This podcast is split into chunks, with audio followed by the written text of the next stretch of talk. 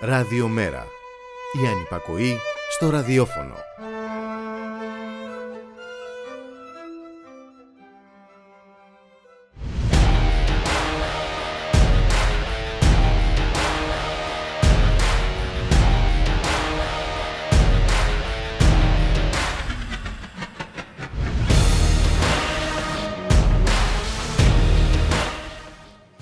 Χαίρετε κυρίες και κύριοι, ακούτε την εκπομπή του Στίγμα της Μέρας με τον Γιώργη Χρήστου στην παραγωγή της εκπομπής Υγένα Αθανασίου στη ρύθμιση του ήχου ο Γιώργος Νομικός. Πέμπτη σήμερα 27 Οκτώβρη και νέες αποκαλύψεις βλέπουν το φως της δημοσιότητας σχετικά με τη δράση του Ανδρέα Πάτσι και το σκάνδαλο της εμπλοκής του με τα κόκκινα δάνεια.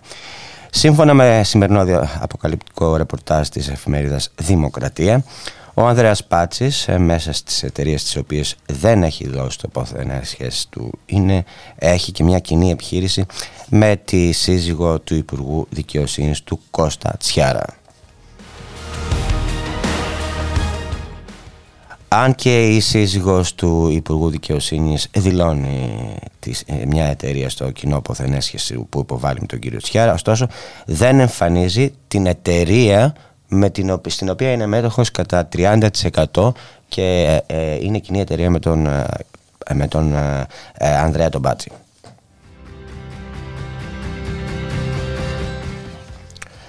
Την ίδια ώρα, χωρίς τέλος, είναι τα πάρτι με το δημόσιο χρήμα από γαλάζια στελέχη, με την κυβέρνηση να μην μπορεί πλέον ε, να κρυφτεί με τίποτα. Ε, εταιρεία της Προέδρου του Μητρώου Στελεχών της Νέας Δημοκρατίας φέρεται να έχει πράξει σχεδόν μισό εκατομμύριο ε, ε από τα ΕΛΤΑ, την ΕΡΤ και τον ΑΔΜΙΕ.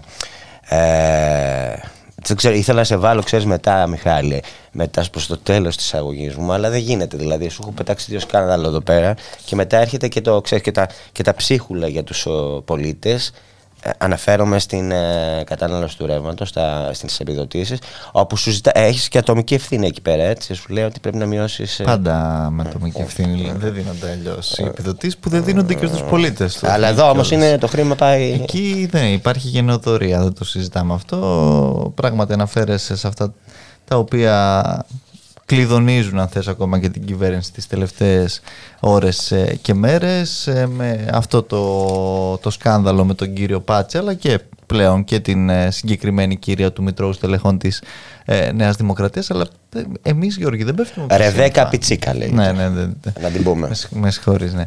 Ε, δεν πέφτουμε από τα σύννεφα για όλη αυτή την, ε, την κατάσταση. Διότι εδώ μιλάμε για ένα έγκλημα, το οποίο είναι ένα έγκλημα εκ όμως.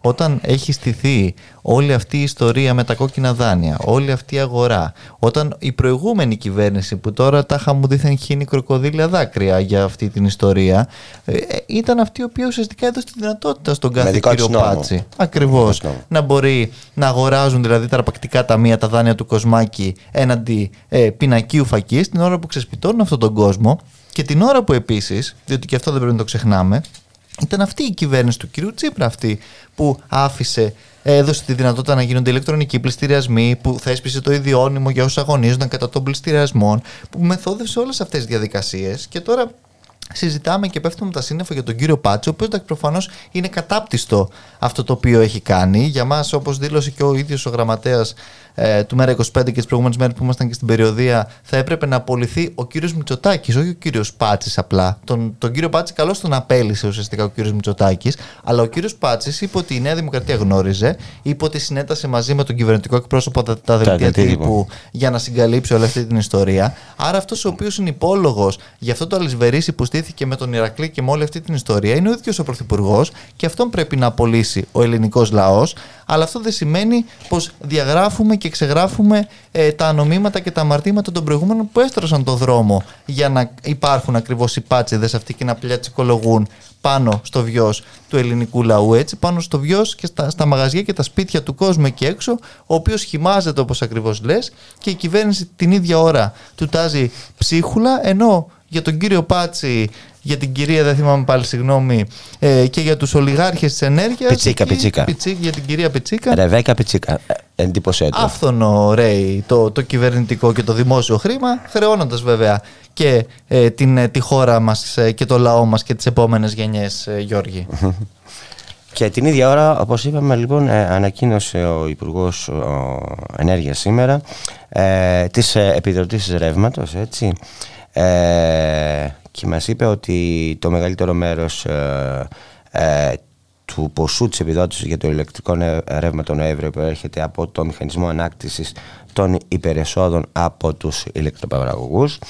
Ε, το επόμενο διάστημα θα τεθεί σε εφαρμογή το μέτρο μείωσης κατά 5% της κατανάλωσης ρεύματος κατά τις ώρες εχμές, οι οποίες θα είναι από 6 το απόγευμα έως 9 το βράδυ. Εδώ είπε να κάνουμε την ατομική μας ευθύνη. Ναι, ναι. ναι. ναι, ναι. Δηλαδή, άμα, άμα δουλεύεις ή άμα κάνει ψόφο, ας πούμε, να μειώσει την ενέργεια, ας πούμε. Ε, είναι η γραμμή αυτή, η κεντρική. Βάλουμε την... μανουάλι, ας πούμε. Από την κυρία Φοντελάγιαν ακόμα προέρχεται. Και, και μάλιστα ε, ε, εδώ, τι, τι, τι μας λέει πάλι, γιατί είναι και η άλλη απάτη την οποία αναπαράγουν από το καλοκαίρι, ότι τα χαμού δίθεν τα παίρνουν από τους παραγωγούς. Ναι, τα παίρνουν από τους παραγωγούς για να τα δώσουν στους παρόχους όμως, όχι στον κόσμο. Και τα δίνουν στους παρόχους με παράλληλα στήριξη και από τα κρατικά ταμεία. Και οι παραγωγοί και οι παρόχοι είναι τα ίδια πρόσωπα, διότι έχουν τις ίδιες εταιρείες οι ίδιοι άνθρωποι αυτοί. Άρα αυτό το παραμύθι κάποια στιγμή πρέπει ε, να σταματήσει βεβαίως και από εκεί και έπειτα εδώ οι ευθύνες ε, βαρύνουν πέρα από την κυβέρνηση και την Ευρωπαϊκή Ένωση. Είναι και ο κύριος Σόλτς σήμερα εδώ. Χθες ήταν στη, στη Γαλλία ο κύριος Σόλτς, όπου συναντήθηκε με τον κύριο Μακρόν και τι μιλήσανε για, για την ευρωπαϊκή αλληλεγγύη στην ενέργεια. Δες τώρα ξαφνικά που η Γερμανία θυμήθηκε την αλληλεγγύη, γιατί; Διότι η Γαλλία παράγει από πυρηνικά ουσιαστικά και δεν έχει ανάγκη αυτή τη στιγμή το φυσικό αέριο από το οποίο είναι εξαρτημένη η Γερμανία και άρα εκεί χρειάζεται η αλληλεγγύη. Βέβαια, ο κύριος Σόλτς φρόντισε για την χώρα του να ε, καταπατήσει και κάθε ευρωπαϊκή συνθήκη νομοθετώντας μονομερό ουσιαστικά τα 200 δισεκατομμύρια με τα οποία στηρίζει αυτό τον, ε, το χειμώνα την ώρα που εδώ ε, ο κύριος Μουστάκης σήμερα ε, του, του χτυπάει απλά την πλάτη και τον ευχαριστεί για όλα χωρίς να έχει λάβει βέβαια τίποτα επί της ουσίας από όσα μας είπε. Mm-hmm. Κοιτάξτε τώρα νομίζω ότι ε, μιλάτε τώρα για τις γερμανικές αποζημιώσεις και όλα αυτά. Και όχι μόνο, είναι και οι γερμανικές αποζημιώσεις που από ό,τι βλέπω εδώ είπε ε, ο κύριος Μητσοτάκης ότι για μας παραμένει αυτό το ζήτημα. Άρα και τι κάνει ακριβώς η κυβέρνηση δηλαδή για τις επανορθώσεις αν παραμένει αυτό το ζήτημα Διότι το να το λέμε απλά ε, δεν, είναι, δεν σημαίνει τίποτε απολύτως Εμένα αλλά... μου κάνει εντύπωση ξέρεις, άμα κάτσεις και σκεφτείς λίγο θα δεις ότι παραμονή της 28 Οκτωβρίου, δύο μέρες πριν ε, Πώς ξαφνικά έρχονται οι Γερμανοί ναι, ναι. πρόεδρο πέρα, καγκελάρι. Κάτι, έχει κάτι, συμβολισμό. Κάτι συμβολισμό. Τι θέλει να μας πούνε, ναι. Να ξεχάσουμε την ιστορία, δεν γίνεται. Και βέβαια, πέρα από αυτά της ιστορίας που λες και έχεις απόλυτο δίκιο, εδώ γίνεται και μια προσπάθεια. Δηλαδή, αυτή τη στιγμή γίνονται όσα γίνονται και ο κύριος Μητσάκη χαργεντίζεται με τον κύριο Σόλτς, ο οποίος ξαναλέω έκανε μονομερός τι έκανε για τη χώρα του, μπλοκάρει τα πάντα για την υπόλοιπη Ευρώπη, άρα και για μας. Και ο κύριος Μητσάκη αντί να θέσει μετεπιτά μια σειρά από θέματα, τον, τον, τον ευχαριστεί και από πάνω. Και μάλιστα βλέπω ότι τον ευχαριστεί και για το ζήτημα βεβαίως των ελληνοτουρκικών, όπου βέβαια έδωσε ένα, μια συνέντευξη ο κύριος Σόλτς στα νέα, παράλληλα με την επίσκεψή του. Και στη συνέντευξη αυτή ο κύριος Σόλτς τι λέει, ότι είναι άλλο πράγμα η Ρωσία, άλλο η Τουρκία ότι δεν πρέπει να ταυτίζουμε, εν πάση περιπτώσει, και να συγχαίουμε. Ακριβώς και όλα θα σου πω. Έχουν ε, πολλά συμφέροντα οι Γερμανοί Οι συνθήκε, ε, ε, ναι, κατά, ναι. κατά την άποψή μας, δεν μπορούν να συγκριθούν και θα συνιστούσαν να αποφεύγονται τέτοιες συγκρίσεις, είπε ξεκάθαρα ο, ο κύριος Σόλτς. Άρα και το αφήγημα το οποίο προσπαθεί να χτίσει εδώ η κυβέρνηση δίθεν με τη στήριξη την οποία άντλησε την καθαρή κιόλας. Ο κ. Μουζάκη λέει ικανοποίηση για την πολύ καθαρή απάντηση ε, του κυρίου Σόλτς όσον αφορά τα ελληνοτουργικά. Ποια είναι αυτή η καθαρή απάντηση; Νύπτει τα σχήρα του για άλλη μια φορά. Ναι, είπαμε, γιατί έχει ακριβώς. τεράστια συμφέροντα η Γερμανία εκεί πέρα. Ακριβώς, ακριβώς. Και μην ξεχνάμε τώρα ότι όταν ήταν η Μέρκελ μια χαρά τον ε, ικανοποιούσε αυτά που ήθελε ο Ερντογάν. Έτσι. Έτσι, Και μιας και μιλάμε για 28 Οκτωβρίου, να πούμε ότι σήμερα έγινε παρέλαση στη Θεσσαλονίκη. Έτσι. Ε, και ε, για αύριο 28 του Οκτώβριου ανοιχτά για το κοινό θα είναι η Μάντρα Μπλόκο Κοκοκινάς και το Μουσείο Εθνικής Αντίστασης Νίκης Ρέντης έτσι.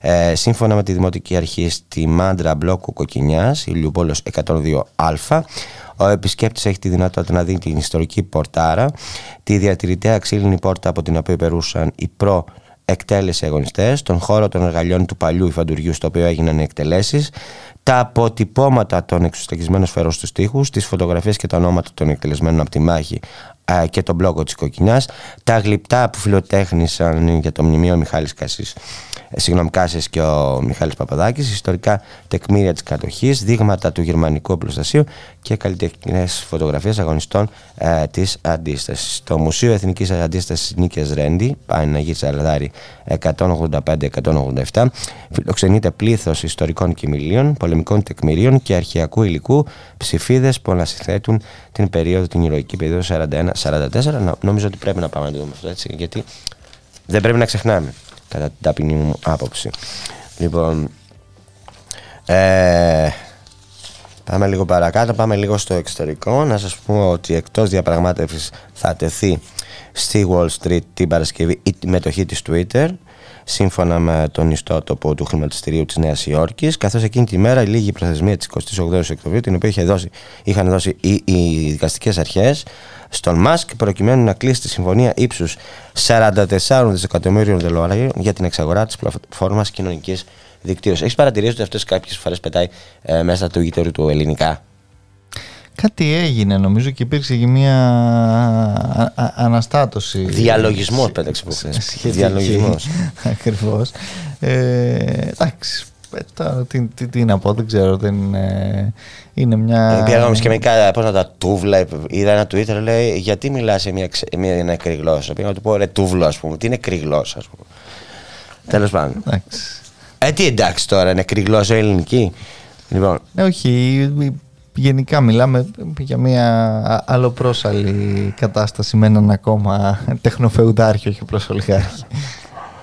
Λοιπόν, ε, από τις υποσχέσεις της κυβέρνησης Μητσοτάκη, κυρίες και κύριοι, για ειδικό πολυοδομικό σχέδιο στο μάτι εντός ενός έτου, έως την τρίτη παράταση για έναν ακόμη χρόνο μέχρι τον Ιούνιο του 2023, είναι απόσταση. Πόσο, πες, πόσο απόσταση είναι; Από; Από τις υποσχέσεις Μητσοτάκη για ειδικό πολυοδομικό σχέδιο στο μάτι εντός ενός έτους έως την τρίτη παράταση για έναν ακόμη χρόνο μέχρι τον Ιούνιο του 2023. Πόση απόσταση είναι; Είναι η απόσταση. Μια νυχτερινής της... τροπολογίας, ας το πω εγώ. Της τετραετίας. Όχι, είναι μια νυχτερινής τροπολογίας. Μια νυχτερινής ναι, τροπολογίας ναι, ναι. είναι. Σαφώς, αλλά σε, σε χρονικούς πραγματικούς όρους. Ε, καλά, όχι ότι μας ε, ξαφνιάζει δυστυχώς. Ε, έχουμε δει πόσο ε, τηρούν πραγματικά ακόμα και αυτές τους τις, τις υποσχέσεις. Με έναν τεράστιο βέβαια εμπεγμό για μια απίστευτη τραγωδία την οποία ε, ουσιαστικά προσπάθησαν να καπηλευτούν με κάθε τρόπο αλλά κατά τα άλλα στην ουσία και στην, ε, στην πράξη εκεί δηλαδή όπου πρέπει να αποζημιωθούν αυτοί οι άνθρωποι και να υπάρξουν όλες οι σχετικές ε, παρεμβάσεις δεν βλέπουμε να προχωράει η κατάσταση όπως έχουμε δει δυστυχώς να συμβαίνει και, στην Κρήτη, και σε άλλες περιπτώσεις ακριβώς. Στην Κρήτη ναι. κτλ. Πάμε σε ένα μουσικό διάλειμμα κυρίες και κύριοι και επιστρέφουμε.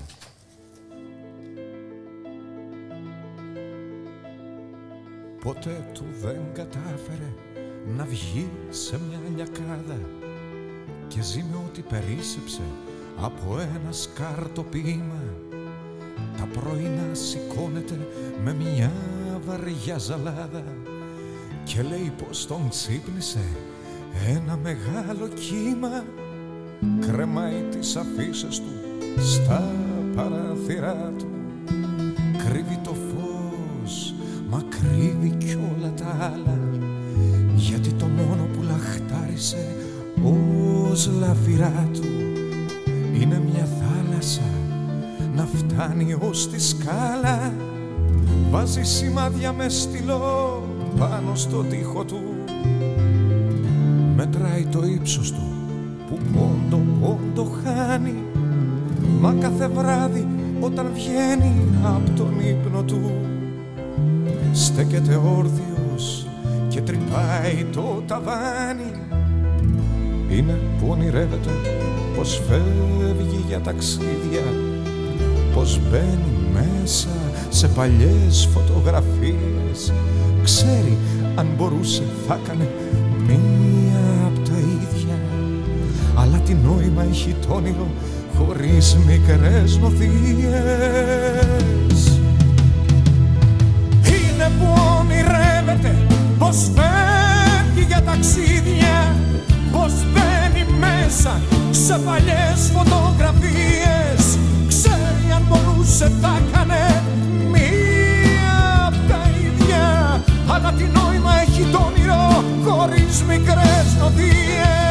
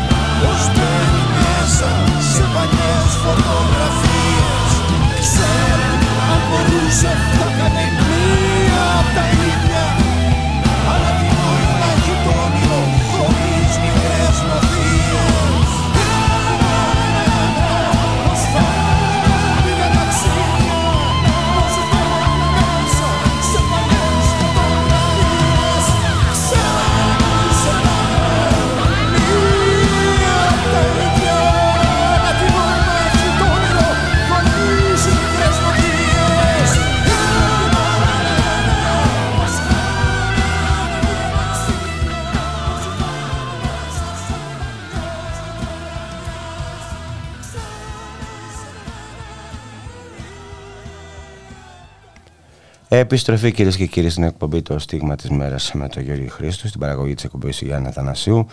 Σε ρύθμιση του ήχου ο Γιώργος Νομικός παραμένει στο στούντιο ο Μιχάλης Οκριθαρίδης, ο εκπρόσωπος τύπου του ΜΕΡΑ 25 και τώρα θα μας πεις, θα σε πιάσω, θα μας πεις για την περιοδία. Τι έχει γίνει, τι, ποια είναι τα συμπερα- τα- τα συμπεράσματά σας, ποιο είναι το κλίμα, ε, πώς αντιδρά ο κόσμος ε, απέναντι σε αυτή τη λέλαπα που δέχεται. Κοίταξε Γιώργιο, ο κόσμος πραγματικά είναι εξοργισμένος όπου και να, να βρεθούμε. Τώρα αυτές τις μέρες ε, που ακριβώς πραγματοποιήθηκε η περιοδία του Γραμματέα στην Αργολίδα, την Μεσσηνία Της και, πατρίδα μου, και την Αρκαδιά, ποια είναι; η Αργολίδα, Α, ναι, δεν το, δεν το γνώριζα. το ναύπλιο μου. Στον Ναύπλιο ακριβώς ε, βρεθήκαμε. Ε, στην Καλαμάτα και στη συνέχεια την Μεγαλόπολη και την ε, Τρίπολη χθες, ε, όπου πραγματικά η κατάσταση την οποία βλέπουμε είναι μια ε, πανομοιότυπη δυστυχώς ε, πολύ κακή κατάσταση ε, την οποία έχουμε δει αντίστοιχα πριν από δύο εβδομάδες στην, ε, στις Έρες, στην Καβάλα, την Αλεξανδρούπολη και βέβαια όπου αλλού έχουμε βρεθεί και το τελευταίο και το προηγούμενο διάστημα στην, ε, στη χώρα. Βλέπουμε μια κοινωνία η οποία έχει αγανακτήσει και δεν πείθεται από το αφήγημα της κυβέρνησης ότι τάχα μου δίθεν ρίχνει ε, χρήματα και δισεκατομμύρια ο κ. Μητσοτάκης για να τη στηρίξει, διότι αυτή η ίδια κοινωνία είναι που στενάζει, που μειώνει την κατανάλωσή της στα βασικά αγαθά, που μειώνει την κατανάλωση της ενέργειας, που δεν ξέρει τι θα κάνει το χειμώνα. Και πληρώνει, και πληρώνει αδρά. Και, ε; και πληρώνει αδρά και συνεχίζει να πληρώνει ακριβώς ε, και κατά τα άλλα έχουμε μια απίστευτη κατάσταση η οποία συνεχίζει σε όλα τα, τα μέτωπα. Βρεθήκαμε στα, στα νοσοκομεία ας πούμε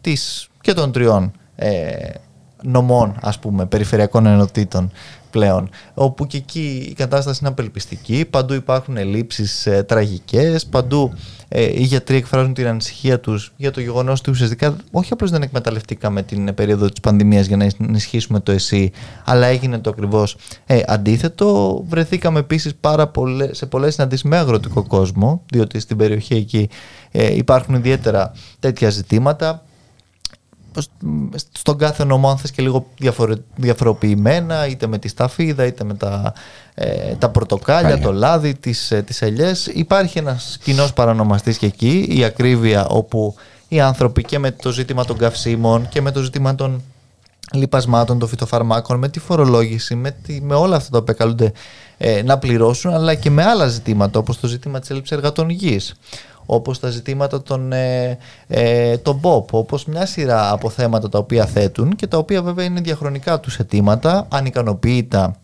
σε μεγάλο ε, βαθμό και μια κατάσταση που ουσιαστικά οδηγεί στην ερημοποίηση της... Ε, το POP να πούμε ότι είναι... Της υπαίθρου, ναι. Είναι οι προστατευόμενες ονομασίες, ονομασίες προελεύσεις.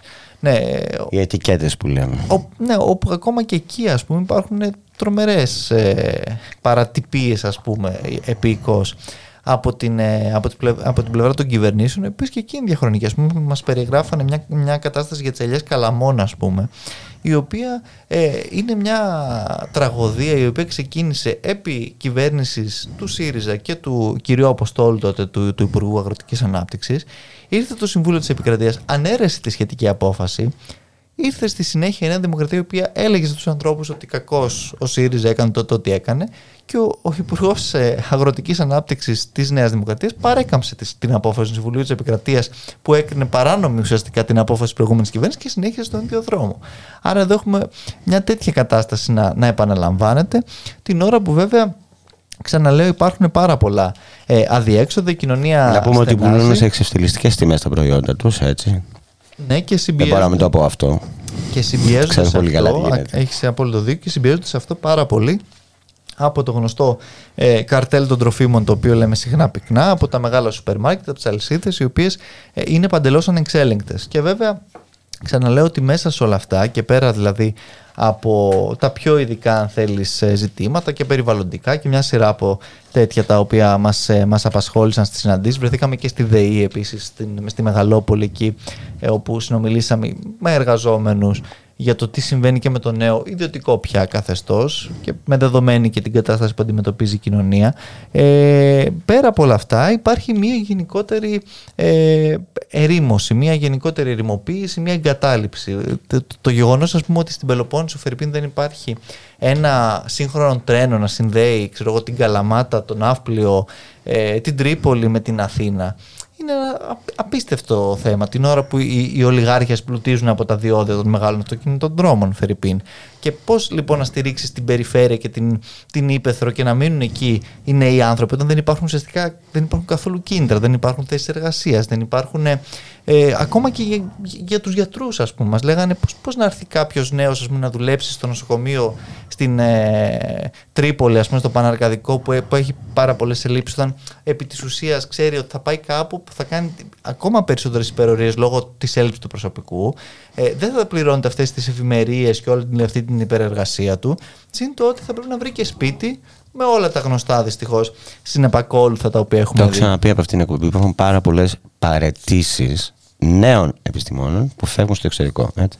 Ναι. Για, για τους γιατρούς μιλάω τώρα. Μας το είπαν και αυτό και εκεί έχει να κάνει και ένα άλλο ζήτημα. Ότι υπάρχει και μια κατάσταση η οποία είναι παντελώς ε, ε, ελαστική για αυτούς. Δηλαδή, όταν στηρίζεται το σύστημα επί της ουσίας τους επικουρικούς, στα τρίμηνα, σε όλη αυτή την κατάσταση, αυτοί οι άνθρωποι δεν μπορούν ούτε να σχεδιάσουν ένα μέλλον. Φεύγουν σε μεγάλο βαθμό και λόγω των μισθολογικών ε, βεβαίως συνθήκων, αλίμονο και ε, είναι και εύλογο, αν θέλεις, με όλη αυτή την και κατάσταση. Και εγώ θα φεύγουμε. Ε, βέβαια, μα είναι και η ακρίβεια, ε, Γιώργη, που τους ταλαιπωρεί. Είναι το, το, ξαναλέω και το ζήτημα ε, της, ε, της στέγης. Είναι πολλά τα θέματα αυτά τα οποία έχουν έτσι, ανακύψει και τα οποία δεν μπορούν βέβαια να προσπερνώνται τόσο εύκολα και τόσο απλά από τις ε, κυβερνήσεις οι οποίες ξαναλέω αυτό το οποίο είδαμε εμείς τουλάχιστον και σε αυτή την περιοχή ε, πραγματικά διαφορούν για τα προβλήματα του κόσμου. Μπορεί να λέει ο κύριος Κρέκας ότι θέλει, μπορεί να λέει ο κύριος Μητσοτάκης επίσης, μπορεί να συζητάμε για τον κύριο Πάτση και για όλη αυτή την ιστορία, αλλά τα προβλήματα εκεί με τα κόκκινα δάνεια πραγματικά του κόσμου, με την ενεργειακή κρίση, με την ακρίβεια, με τον αγροτοδιατροφικό ε, τομέα είναι πάρα πολλά και συνεχώς ε, διωγγώνονται Γιώργη. Ε, πώς είδες στον κόσμο να έχει τη διάθεση να προχωρήσει, να αντιδράσει, να προχωρήσει σε κινητοποίησεις, να... Έχουμε και μια απεργία μπροστά μας στις Ε, 9 του Νοέμβρη. Έτσι. Ναι, έχεις δίκιο. Ε, ο κόσμος είναι πάρα πολύ απελπισμένος, αλλά είναι μουδιασμένος γενικά ακόμα, νομίζω, ε, λόγω της απογοήτευσης την οποία έχει ζήσει τα τελευταία χρόνια και μετά το ε, 15 και με όλη αυτή την, ε, την ιστορία. Ε, δεν ξέρω αν είναι έτοιμος ε, για κάτι τέτοιο. Σίγουρα αυτό το οποίο είδαμε είναι ότι θέλει να ακούσει. Θε, μας αντιμετώπισε πάρα πολύ ε, θετικά. Είναι σε, σε μια τέτοια δύσκολη κατάσταση όπου αναζητά και λύσεις και αναζητά αν θες και μια ε, διαφώτιση εντός εισαγωγικών και το τι συμβαίνει. Διότι ξέρεις, όταν ακούς ας πούμε, να βγαίνει ο καθένας και να σου λέει ότι Μα πώς, εμείς στηρίζουμε, εμείς μειώνουμε το, το, το λογαριασμό, εμείς κάνουμε το ένα το άλλο. Αλλά στην πράξη αυτός ο κόσμος βλέπει ότι το, το, το διαθέσιμο εισόδημά του διαρκώς περιορίζεται με διάφορους τρόπους. Είναι ακόμα και αυτό ένα κομμάτι, αν θέλεις, όλης αυτής της της συζήτησης, το οποίο είναι πάρα πολύ ε, σημαντικό, Γιώργη. Ωραία. Λοιπόν, σε ευχαριστώ πολύ, Μιχάλη. Και εγώ σας ευχαριστώ. Σε ελευθερώνω, σου βγάζω τι αλυσίδε σου. Τον δένω κάθε φορά που έρχεται εδώ πέρα για να μην φεύγεις. Τα λέμε και αυτά. Γεια. Εννοείται. Γεια σας.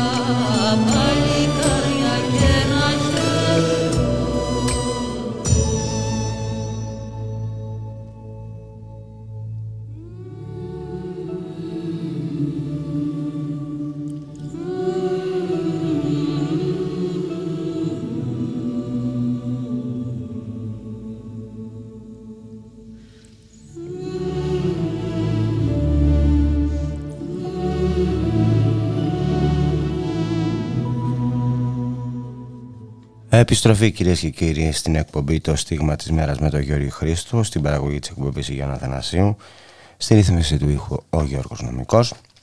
Και περνάμε στο νέο πλιάτσικο στην κοινωνική ασφάλιση που επιχειρεί να κάνει η κυβέρνηση της Δημοκρατίας και ο Χατζηδάκης ε, μέσα από το σχέδιο νόμου του Υπουργείου Εργασίας και Κοινωνικών Υποθέσεων με τον εφάνταστο τίτλο «Εξορθολογισμός ασφαλιστικής και συνταξιοδοτικής νομοθεσίας, ενίσχυση ευάλωτων κοινωνικών ομάδων και άλλες διατάξεις».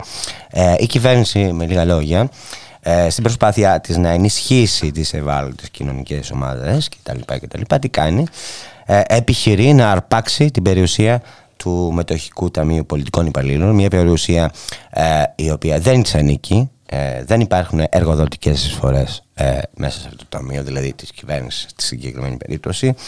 Ε, οι εργαζόμενοι και οι μέτοχοι που είναι διάφορα σωματεία συνταξιούχοι κτλ. αντιδρούν. Ε, για το θέμα αυτό θα μιλήσουμε με την ε, Δώρα, τη Δώρα τη Θεδωροπούλου, που είναι αντιπρόεδρος του Συλλόγου του Υπαλλήλων Μετοχικού Ταμείου Πολιτικών Υπαλλήλων. Γεια σου Δώρα. Καλησπέρα Γιώργη.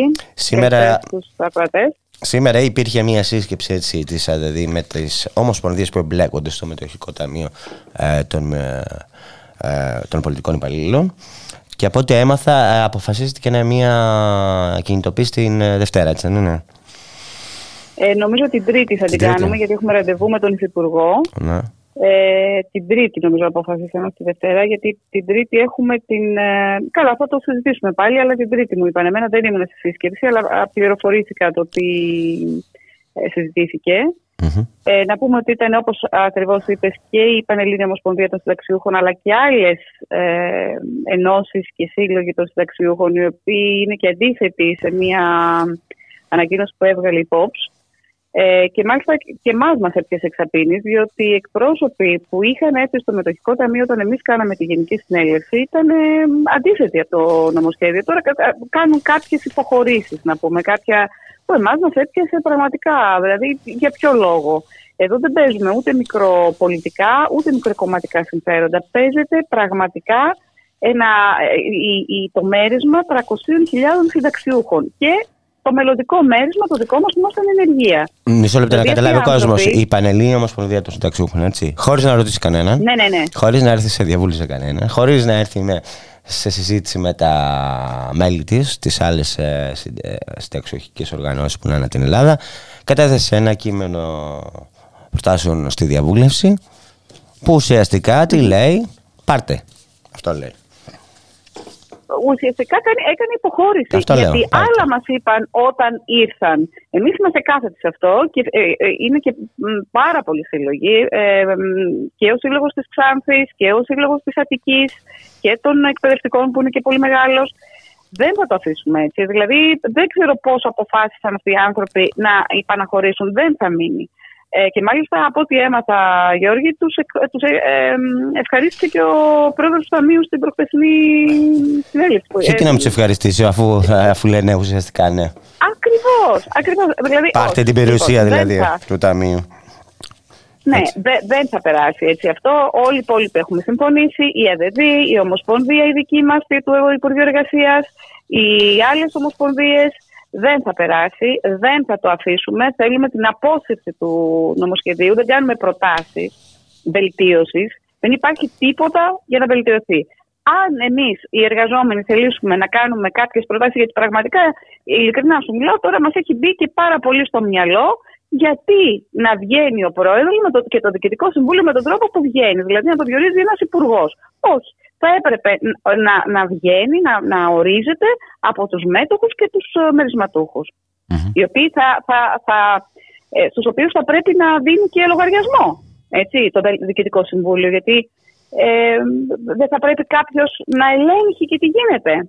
Ναι, γιατί το νομοσχέδιο του Χατζηδάκη λέει ότι κάνει ό,τι γουστάρει ο διοικητής που θα τοποθετηθεί. Ε, ότι, ε, κυριολεκτικά, κυριολεκτικά. Και να μεταφέρω και κάτι εδώ. Έτσι. Ο, ο, ο πρόεδρος του Ταμείου είχε και συνάντηση με το Σύλλογο και τους είπε ότι είναι απαρχαιωμένη η μέχρι τώρα διοίκηση, ας πούμε, ο τρόπος διοίκησης. Και μας φέρνουν έναν διοικητή, ο οποίος δεν είναι απαρχαιωμένος. Δηλαδή, εγώ που έχω κάνει και στο στρατό, το έχουμε ξαναπεί αυτό, ε, ε, είχαμε έναν διοικητή, αλλά ήταν ένας στρατιωτικός, ε, ο οποίος ήταν και δικός μας, ήταν δηλαδή ένας άνθρωπος από το στρατό που είχε εξελιχθεί. Και τέλος πάντων, το να έχεις ένα διοικητή στο στρατό, γιατί σε περίπτωση πολέμου πρέπει να έχεις ε, πειθαρχία και δεν ξέρω τι, είναι τελείως διαφορετικό. Το να έχεις διοικητή σε μια δημόσια υπηρεσία και δει σε μια υπηρεσία που τα χρήματα ε, που εμείς πληρωνόμαστε ή όλα τις, τα, τα έξοδα ε, προέρχονται από τα δικά μας των εργαζομένων, των, των ασφαλισμένων και μόνο, και μόνο, και μόνο. Και μόνο, ακριβώς, και μόνο. Δηλαδή δεν, δεν, δεν μπορώ να καταλάβω τι, τι πολιτική είναι αυτή. Και με όλα αυτά τα μικρά που έχει το νομοσχέδιο, το ότι ε, ξέρω εγώ από τους ε, εννέα που προτείνει στο Διοικητικό Συμβούλιο, ενώ είναι 7 και η πλειοψηφία αυτή τη στιγμή είναι μέτοχοι, μετά δεν θα είναι. Ε, αν λείπουν οι εκπρόσωποι των εργαζομένων ή της ΑΔΔ ή της ΠΟΠΣ μπορεί να γίνει Διοικητικό Συμβούλιο, ενώ αν, αν λείπουν οι διορισμένοι από τον Υπουργό δεν μπορεί να γίνει Διοικητικό Συμβούλιο με έξι. Καταλαβαίνεις τι μιλάμε. Δηλαδή, σου λέει με λίγα λόγια ο Υπουργός ή το νομοσχέδιο, ή όποιος τέλος πάντων ήταν ο, αυτός που έγραψε, ο εκείνο νους αυτού του νομοσχεδίου, ότι δεν είσαστε το ίδιο σημαντικοί οι εκπρόσωποι των εργαζομένων με, τον, με αυτόν που θα διορίσει ο υπουργο Αλήθεια. Στη δική μας περιουσία. Δεν ξέρω. Κοίταξε, αυτό δεν κάνει. Ε, τώρα ανοίγουν παρένθεση και με την επικουρική ασφάλιση. Αυτό δεν κάνανε. Αυτό κάνανε. Ναι, ε, αυτό κάνανε και δεν αντιδράσαμε. Έπρεπε να αντιδράσουμε. Και με το ΕΦΚΑ. Δηλαδή, ακόμα και τα χρήματα. Δηλαδή, και αυτά που ας πούμε ότι κατέβαλε το κράτος, την εργοδοτική εισφορά, την κατέβαλε για τον εργαζόμενο. Είναι χρήματα του εργαζόμενου. Ακόμα και εκεί δεν έχει δικαίωμα. Δεν έχει δικαίωμα να βάλει μια ανώνυμη εταιρεία η οποία δεν Έχω δει και το καταστατικό τη, λέει ότι είναι του ελληνικού λαού κτλ. Δεν δίνει πουθενά λογαριασμό. Τι θα κάνει, πού θα εισπράξει, αν θα εκποιήσει, αν θα πουλήσει, αν θα νοικιάσει. Τίποτα. Δεν λογοδοτεί.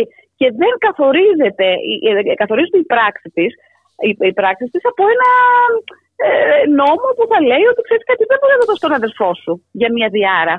Δεν μπορείς να, να, να το εκποιήσει χωρίς λόγο δεν δεσμεύεται πουθενά. Αυτό θέλω να πω. Καταλαβαίνω, αλλά, δηλαδή... αλλά μιλάμε για το μετοχικό ταμείο πολιτικών υπαλλήλων. Εγώ το είχα γράψει σε ένα κείμενο με τα χρυσά αυγά. Η κότα με τα χρυσά αυγά. Ε, γιατί αυτό είναι. Το είχα διαβάσει. Το είχα διαβάσει και έχεις ακριβώς έχεις δίκιο, έχεις δίκιο. Γιατί όπως είχαμε πει και την προηγούμενη φορά, μιλάμε για φιλέτα και όχι μόνο τα ακίνητα έτσι, είναι και τα, τα, αυτά που εισπράττει κάθε, κάθε μήνα, κάθε χρόνο το μετοχικό ταμείο. Δηλαδή έχει και και μετρητά έτσι, και έχει και μετοχές. Έχει. Δεν είναι ένα ταμείο το οποίο. Και δίνει και στους συνταξιούχους. Αυτό σημαίνει ότι άμα ιδιωτικοποιηθεί αυτό το ταμείο, έτσι, θα, θα μειωθούν και οι συντάξεις που παίρνουν τα, η μετοχή τους. Να τα λέμε και αυτά. Γιώργη, φοβάμαι ότι δεν θα μειωθεί, θα κλείσει. Θα κλείσει. Αυτό φοβάμαι. Αυτό Δηλαδή, ε, ε, πάμε μαθηματικούς εκεί. Ε, ε, δεν γίνονται προσλήψεις αυτή τη στιγμη Οι μέτοχοι του Ταμείου είναι οι μόνιμοι δημόσιοι υπάλληλοι. Αυτή τη στιγμή δεν υπάρχουν. Υπάρχουν ελάχιστες προ, προσλήψεις. Κάνουν είτε με συμβάσεις είτε ορισμένου χρόνου. Αυτοί οι άνθρωποι δεν πληρώνουν μετοχικό. Οπότε εμείς το πληρώνουμε σχεδόν είμαστε στο βαθμό ίσα με αυτούς που εισπράττουν. Έτσι, σε λίγο θα είμαστε πολύ λιγότεροι. Άρα, πώς θα γίνει; Δεν θα πρέπει να, εισπρά... να εισπράττουμε από την ακίνητη περιουσία ή από κάποιους άλλους πόρους για να πληρώσουμε τους, ε, αυτούς που βγαίνουν σε συνταξη Ναι, δεν, δεν, δεν γίνονται έτσι τα πράγματα. Και να σου πω και το. Είναι η παρούσα να πούμε, να πούμε λίγο, θα μου, πεις, θα μου πεις και γι' αυτό. Να πούμε λίγο για να καταλαβει ο κόσμος ότι η ακίνητη περιουσία του Μετοχικού Ταμείου Πολιτικών Υπαλλήλων περιλαμβάνει ένα οικόπεδο και 10 κτίρια, εκ των οποίων τα 5 είναι διατηρητέα ιστορικά κτίρια είναι 100% εκμισθωμένα, αποφέρουν 5,2 εκατομμύρια ετήσια έσοδα από μισθώματα. Σωστό. όλο, γι' αυτό λέμε τα χρυσά αυγά. Η ετήσια διαπόδοση έμφυα στο ελληνικό δημόσιο είναι 1,6 εκατομμύρια ευρώ. Έτσι. Ακριβώς. Ακριβώς. Ναι. Και ήθελα να πω ότι. Και αυτό πάνε να το αρπάξουμε. Όταν... Ναι, ναι, ναι. Και όταν υπάρχει και στο παρελθόν, όταν υπήρχε κάθε φορά που υπήρχε κρατική παρέμβαση για οτιδήποτε, δεν ήταν για το καλό ταμείο. Σίγουρα δεν ήταν για το καλό ταμείο. Το έχουμε δει στην κοινωνική ασφάλιση, το έχουμε δει. Ξεκάθαρα. Ε, και στο παρελθόν. Δηλαδή, θα, ε, ε, τώρα αυτή τη στιγμή γίνεται πραγματικά η χαρπαγή και πάνε να μας πείσουν ότι θα είναι και για το καλό μας. Δηλαδή, είναι σίγουρο ότι θα πούν. Και τότε συζητήσαμε με κάποιους ήδη και είπαν ναι, εντάξει, είναι ιδιωτική, αλλά ε, το καλό ε, ενός μεγάλου συνόλου της κοινωνίας αφορά το καλό όλων. Ε, ναι, αλλά τελικά δεν είστε εσείς οι αρμόδιοι να πείτε ποιο είναι το καλό. Γιατί δεν ε, έχετε κάποια εχέγγυα ότι ε, θα πάρετε την περιουσία, πώς θα την πάρετε και θα την εκμεταλλευτείτε με τον άριστο τρόπο τον οποίο μας λέτε. Έτσι, και χωρίς εμείς να έχουμε κανέναν έλεγχο σε αυτόν τον τρόπο. Αυτό είναι το σημαντικό. Έτσι. Δεν έχεις κανέναν έλεγχο στις ανώνυμες εταιρείες. Κανέναν όμως. Και να το πούμε και αυτό, ότι αυτή τη στιγμή το Διοικητικό Συμβούλιο έχει τη δυνατότητα να προσλάβει κάποιους ανθρώπους ε, ειδικούς, να, να ζητήσει γνωμοδότηση. Ε, μπορεί να το κάνει αυτό, αν θεωρηθεί ότι τα άτομα που έχει το Ταμείο δεν είναι σε θέση να το κάνουν. Που και πάλι ε, έχω να πω ότι επειδή ήμασταν στο Υπουργείο ε, Οικονομικών και έχουμε μπει οι περισσότεροι με ΕΦΕΠ, έχουν πολύ υψηλά προσόντα. Θα μπορούσαν να κάνουν και σεμινάρια, να στείλουν τον κόσμο να μάθει, να πάρουν και κάποιους ε, καινούριους ε, εξειδικευμένους και να διαχειριζόμαστε εμείς τα δικά μας. Εμείς που, που δεν μας ενδιαφέρει να βγάλουμε κέρδος για μας, αλλά να βγάλει κέρδος στο ταμείο. Έτσι, με διαφανείς διαδικασίες, με έλεγχο με όλα. Μιας και λες για κέρδος στο ταμείο, να πούμε ότι ενώ τα, οι τράπεζες ε, αποκαταστάθηκαν με τις ανακεφαλοποίησεις, το κούρεμα του αποθεματικού του μετοχικού ταμείου πολιτικών υπαλλήλων έτσι, δεν έχει αποκατασταθεί μέχρι σήμερα, να το πούμε και αυτό. Βεβαίως. Και αυτό να το πούμε, ναι. Δηλαδή, Όπως και καμία αύξηση δεν έχουν δει στο μέρισμά τους οι μερισματούχοι, έτσι. Μείωση μείωση έχουν δει ε, και μάλιστα μια γενναία μείωση το 16, ήταν 16 νομίζω. Ναι, ναι. Ε, γιατί βέβαια να το πούμε παλιότερα γεννόντουσαν πολιτικές ε, δεν, είχε το υπουργός, δεν έδινε σύνταξη στη σύνταξη αύξηση, αλλά έλεγε ωραία. Α κάνει το μετοχικό ταμείο, ξέρω εγώ, ένα τόσο τη εκατό αύξηση, να δώσει δώρα εκεί που δεν έδινε και ξαφνικά, χωρίς να κάνει μία μελέτη, να δει αν τελικά το κάνει αυτό, μπορεί να αντέξει το ταμείο. Τίποτα από αυτά δεν γινανε έτσι, η κάθε κυβέρνηση κοίταζε το πώς ε, θα, ε, θα ωφεληθεί η κυβέρνηση η ίδια και η πολιτική της χωρίς να δει το όφελος του Ταμείου. Ωραία, το ΜΕΡΑ25 έχει κάνει μια αναφορά σχετικά με αυτό με το ναι, ναι. Ταμείο. Θες να μας πεις λίγο για αυτή την αναφορά; Έχει κάνει μια, έχει κάνει μια αναφορά, ναι, και ε, επίσης να το πω και αυτό, ε, η Κυριακή είχε κεντρική και μπήκε ως ψήφισμα το ψήφισμα της Γενικής Συνέλευσης του Μετοχικού και ψηφίστηκε και από την Κεντρική Επιτροπή του ΜΕΡΑ25. Ε, η αναφορά είναι, ε, έγινε σε σχέση με την ε, δική μας αίτηση. Την, είχαμε στείλει εμείς το ψήφισμά μας και την αίτησή μας και η κοινοβουλευτική ομάδα του ΜΕΡΑ25 αντιστοίχως την έστειλε στο Υπουργείο Εργασίας, στον Υπουργό Εργασίας και στον ε, ε, Υπουργό Εσωτερικών, αναφέροντας ουσιαστικά ό,τι εμείς λέγαμε στην επιστολή μας. Για την περιουσία, για την αλλαγή στην, ε, στην διοίκηση, έτσι, την, ε, το να γίνει διοικητής με όλες τις ε, αρμοδιότητες ε, ο εκάστοτε διοικητής αν θέλετε μπορώ να σας Που θα λειτουργούν χωρίς, όχι, εντάξει, θα λειτουργούν χωρίς διαφάνεια και λογοδοσία και όλα αυτά, έτσι. Ακριβώς, ακριβώς, ναι. Ό,τι λέμε τόση ώρα εμείς ουσιαστικά. Λοιπόν, σε ευχαριστώ πάρα πάρα πολύ. Δεν ξέρω αν θες να προσθέσεις κάτι άλλο. Και εγώ σε ευχαριστώ πάρα πολύ, Γιώργο. Δεν θα αφήσουμε, θέλω να προσθέσω ότι σε όσους μας ακούν, θέλουμε τη βοήθεια όλων, όλου του λαού. Δεν είναι μόνο οι μέτοχοι. Είναι κάτι που γίνεται γενικότερα και πρέπει να το σταματήσουμε. Γιατί όταν καίγεται το σπίτι το δικό μας, λίγο θα καίγεται, μάλλον όταν καίγεται το γείτονα, θα καίγεται το δικό μας. Πρέπει να βάλουμε πλάτη. Να μην αφήσουμε να μας κλέψουν, να μας πάρουν τις ζωές μας. Αυτό θέλω να πω και θα είμαστε πάντα εδώ, θα το παρακολουθούμε. Θέλουμε όσο, αν την Τρίτη νομίζω ότι θα έχουμε τη συγκέντρωση, όχι τη Δευτέρα, ε, θέλουμε κόσμο εκεί, θέλουμε να φωνάξουμε, να διαμαρτυρηθούμε και όχι μόνο τη, την Τρίτη και κάθε φορά που γίνεται κάτι να είμαστε όλοι εκεί. Και στην να απεργία να πάμε. Και στην, και στην απεργία εννοείται. Πρέπει να βουλιάξει η Αθήνα στις 9 του μήνα. Εννοείται. Ευχαριστώ. ευχαριστώ πάρα πολύ για το ευχαριστώ, βήμα. Ευχαριστώ, ευχαριστώ. Χαιρετώ. Καλή συνέχεια. Γεια, γεια.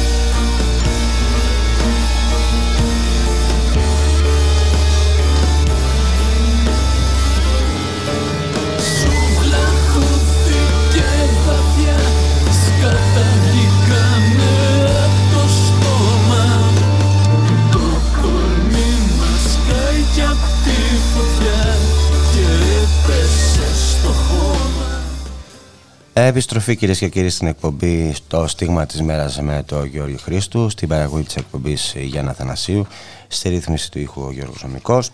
Και περνάμε σε μια πολύ σημαντική και ελπιδοφόρα πρωτοβουλία που πήραν 28 ε, Έλληνες της χώρας ε, με την πανελλαδική σύσκεψη που πραγματοποίησαν στις 22 Οκτώβρη. ε, στο πρώτο γέλ Αγίου Δημητρίου μετά την πραξικοπηματική απόφαση αναβολής της Γενικής Συνέλευσης των Προέδρων των ΕΛΜΕ από την πλειοψηφία του Διοικητικού Συμβουλίου της ΟΛΜΕ, ΔΑΚΕ, ε, ΣΥΝΕΚ και ΠΕΚ με την αστεία δικαιολογία ότι δεν έβρισκαν ε, ε, αίθουσα. Ε, συνολικά έχουν 37 ΕΛΜΕ συντονιστεί ενάντια στις ηλεκτρονικές εκλογές ε, για τα υπηρεσιακά συμβούλια που μπορώ να σας πω ότι είναι οι ηλεκτρονικές εκλογές που θα ψηφίσουν ακόμη και τα πληκτρολόγια. Για το θέμα αυτό θα μιλήσουμε με τον Άκητο Σωτερόπουλο που είναι μέλος του Γενικού Συμβουλίου της ΕΔΕ και βρίσκεται στην άλλη άκρη της τηλεφωνικής γραμμής. Γεια σου Άκη. Καλησπέρα Γιώργη. Καλησπέρα. Να βάλω και το δικό μου πληκτρολόγιο να ψηφίσει. Μπορώ, ε, φαντάζομαι. Ε, κοίταξε, κοίταξε να δεις, νομίζω ότι είπες ότι είμαι, γενικό, είμαι μέλος του Γενικού Συμβουλίου της ΑΔΔ, αλλά έχει και κάποια σημασία να πούμε ότι είμαι και ε, ένας από τους τελευταίους ε, ερετούς που ψηφίστηκαν ε, στα πίσδε όλης της χώρας, ε, στο πίσδε της Ανατολικής Αττικής. Έχω την τιμή να είμαι ο τελευταίος ψηφισμένος ερετό μέχρι το Δεκέμβριο. Η θητεία μου τελείωσε το Δεκέμβριο του 2020. Ε, κοίταξε να δεις. Πρόκειται για ένα πάρα πολύ σημαντικό θέμα. Ε, πολύ σωστά είπες ότι ε, είναι πολύ, ε, ήταν πραξικοπηματική η ενέργεια της πλειοψηφίας ε, της ε, ΟΛΜΕ να αναβάλει την προγραμματισμένη συνέλευση προέδρων. αυτό τα τελευταία χρόνια δεν έχει ξανασυμβεί. αλλά νομίζω ότι πρέπει να πάρουμε τα πράγματα από την αρχή γιατί πρέπει και οι ακροατές να γνωρίζουν για ποιο θέμα συζητάμε και τι είναι αυτές οι εκλογές. Πρόκειται λοιπόν για εκλογές οι οποίες ε, αποσκοπούν στο να ε, εκλεγούν ε, εκπρόσωποι των εργαζομένων στα υπηρεσιακά συμβούλια. Και ό,τι αφορά τους εκπαιδευτικούς, εμάς δηλαδή, είναι τα συμβούλια τα οποία αποφασίζουν για τις ε, υπηρεσιακές μεταβολές, τις τοποθετήσεις, τις μεταθέσεις, τις αποφάσεις και είναι τρία. Είναι το ΚΙΣΔΕ ή ΚΙΣΠΕ για την πρωτοβάθμια που είναι το κεντρικό και αφορά όλη τη χώρα. Είναι τα τοπικά ε, των περιφερειών, τα ΑΠΙΣΔΕ και ΑΠΙΣΠΕ και είναι και ε, σε κάθε ε, διεύθυνση ε, πρωτοβάθμιας ή δευτεροβάθμιας εκπαίδευσης τα ΠΙΣΔΕ και τα ΠΙΣΠΕ. Ε, σε αυτά τα συμβούλια υπάρχουν δύο ε, ερετά μέλη των ε, ε, εκπαιδευτικών, τα οποία είχαν και πρέπει να έχουν πρέπει να συνεχίσουν να έχουν ως αποστολή τους να ε, αποτελούν κομμάτι του κλάδου ε, και να ε, έχουν κατά κάποιον τρόπο τη φροντίδα να τηρείται η νομιμότητα, να διασφαλίζονται τα δικαιώματα των εκπαιδευτικών και βέβαια να καταγγέλλονται περιπτώσεις αυθαιρεσίας από την πλευρά της διοίκησης. Είναι μια κατάκτηση του κλάδου τα ερετά μέλη στα υπηρεσιακά συμβούλια και μέχρι το 2018 οι εκλογές αυτές γίνονταν διαδόσεις όπως και όλες οι εκλογές.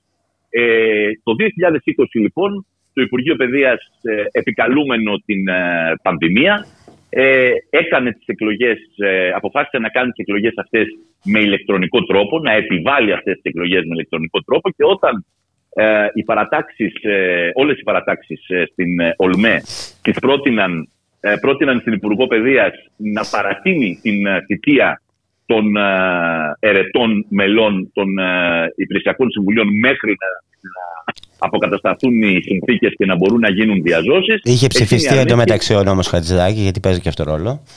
Ναι, βεβαίως είχε ψηφιστεί ο νόμος Χατζηδάκη, ναι. Ε, και ε, θέλησε λοιπόν ε, εκείνη να γίνει ε, η πρώτη. ο νόμος Χατζηδάκη δεν είχε ψηφιστεί ακόμη, είχε, είχε κατατεθεί. Ο νόμος Χατζηδάκης, θυμίζω ότι ψηφίστηκε.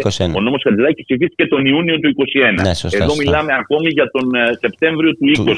Θέλησε λοιπόν η κυρία Κεραμέο να γίνει λαγός στην προκειμένη περίπτωση τότε και να επιβάλλει τις ε, ηλεκτρονικές εκλογές.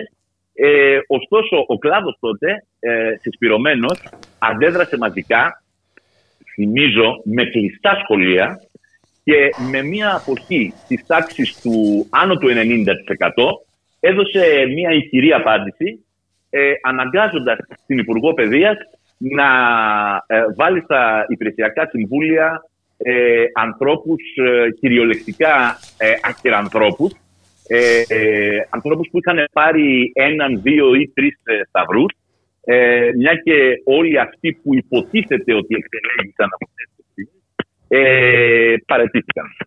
Ε, αυτά τα δύο χρόνια λοιπόν τα υπηρεσιακά συμβούλια λειτουργήσαν με αυτούς τους ε, δύο ε, εντός εισαγωγικών ε, ερετούς. Άρα για να λέμε τα πράγματα με το όνομά τους όλα αυτά τα συμβούλια λειτουργούσαν με πέντε εκπροσώπους ε, της κυβερνητικής ε, ε, ε, και όλοι περιμέναμε ότι ε, φέτος που ε, είναι ξανά να γίνουν οι εκλογές θα, και εφόσον ε, η πανδημία πλέον δεν αποτελεί ε, πρόβλημα, τα σχολεία έχουν ανοίξει και όλα έχουν επιστρέψει στην κανονικότητα, θα γίνονταν με τον γνωστό τρόπο. Ωστόσο, με, δηλαδή, ωστόσο, η κυρία Κεραμέως πρωτοτύπησε και πάλι μόνοι αυτοί από όλους τους υπουργούς της κυβέρνησης, αυτοί και ο κύριος Πατούλης στις ε, περιφέρειες, επέβαλαν να γίνουν οι εκλογές και πάλι ηλεκτρονικά.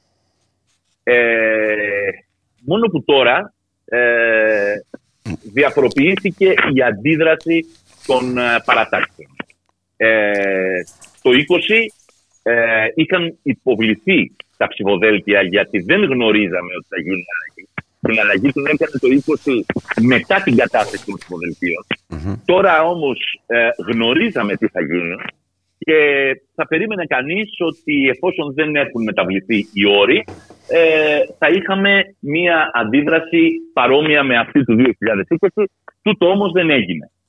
Ε, θα, θα, θα διάφορες, ε, διάφορες, λένε διάφορες δικαιολογίες ναι. για τη συμμετοχή τους. Ουσιαστικά ναι, υποστηρίζουν θα, αυτή έτσι, την, ναι, ναι, θα επανέλθουμε σε αυτό. Θα επανέλθουμε σε αυτό. Θέλω όμως να ξεκαθαρίσω εδώ ε, γιατί ε, είμαστε αντίθετοι ή παρατάξεις τέλος πάντων που είναι αντίθετες γιατί είμαστε αντίθετοι σε αυτές τις εκλογές.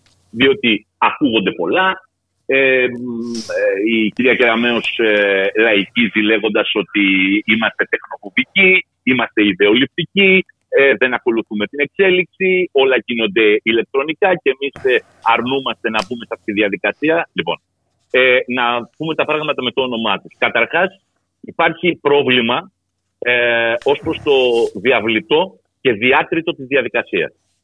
Ε, είναι μια διαδικασία η οποία δεν διασφαλίζει κατά κανέναν τρόπο ε, αντικειμενικούς όρους ε, διεξαγωγής. Είναι μια διαδικασία που ε, δεν ε, υποχρεούται η διοίκηση που διεξάγει αυτές τις εκλογές ε, να δώσει ε, κατάλογο ψηφισάντων. Η κυρία Κεραμέως δεν προτίθεται, δεν θα δώσει, έτσι λέει τουλάχιστον το ΦΕΚ με βάση το οποίο θα γίνουν οι εκλογές.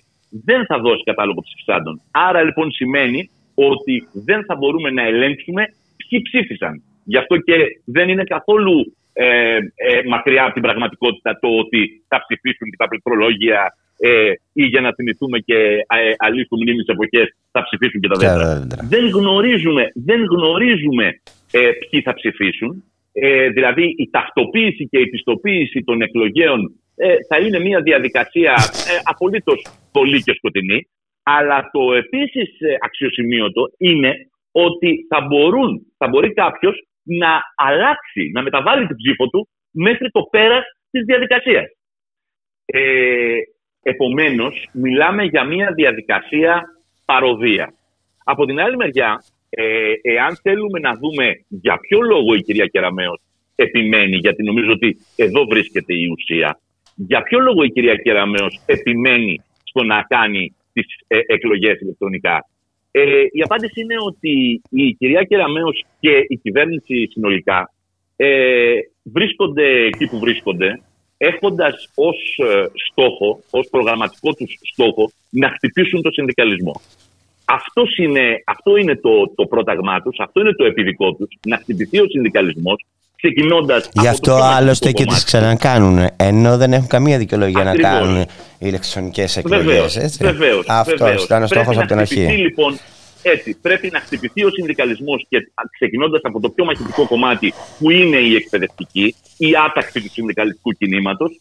Και βεβαίως το να επιβάλλουμε τις ηλεκτρονικές εκλογές είναι το πρώτο βήμα για να αλλάξουμε το DNA των συνδικαλιστικών διαδικασιών. Δηλαδή να αρχίσουμε να ξεφεύγουμε από τον ε, παραδοσιακό τρόπο ε, άσκησης των συνδικαλιστικών δικαιωμάτων, να αρχίσουμε να απομακρυνόμαστε από τις μαζικές ε, συνελεύσεις, από το βεβαίως, γιατί εκεί, χτυπάει ο, εκεί, εκεί είναι ο σφιγμός του συνδικαλιστικού κινήματος, οι συνελεύσεις, εκεί που γίνεται ζωντανή ανταλλαγή απόψεων, εκεί που ζυμώνονται οι απόψεις, εκεί που υπάρχει διάλογος και στη συνέχεια υπάρχουν αποφάσεις και ψηφοφορία. Αυτό λοιπόν θέλουμε να το διαλύσουμε.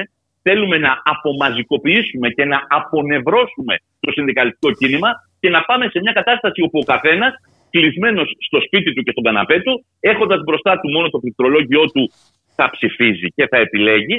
Ε, χωρίς να αποκλείουμε βέβαια και το ενδεχόμενο να παρισφρίουν και άλλοι παράγοντες, ε, όπως ε, παραδείγματος χάρη το ότι θα μπορεί κάποιος να εξαναγκαστεί άμεσα ή έμεσα από προϊσταμένους, ε, από διευθυντές, ε, από τον οποιονδήποτε τέλος πάντων ε, και ε, με υποσχέσεις και με ε, απειλές, ε, διότι ε, είμαστε μπροστά σε μια διαδικασία που λέγεται αξιολόγηση. Γιατί δηλαδή, απο, ε, αποκλείεται η... να πει κάποιος ε, διευθυντής περιφερειακής διεύθυνση, έλα στο γραφείο μου να ψηφίσεις από εδώ. Φυσικά. Ε, ε, εδώ μπορεί να το πει και ακόμα και διευθυντής εκπαίδευσης, μπορεί να το πει ακόμα και διευθυντής σχολείου. Έτσι. και, και έχοντας υπόψη μας πόσο πολύ έχει απλωθεί ο φόβος στους συναδέλφους, ε, πόσο πολλοί έχουν αρχίσει να, να ενσωματώνουν αυτή την εξάρτησή τους από τους μηχανισμούς της εξουσία και της διοίκησης. Ε, οι απειλές για την αξιολόγηση δίνουν και παίρνουν.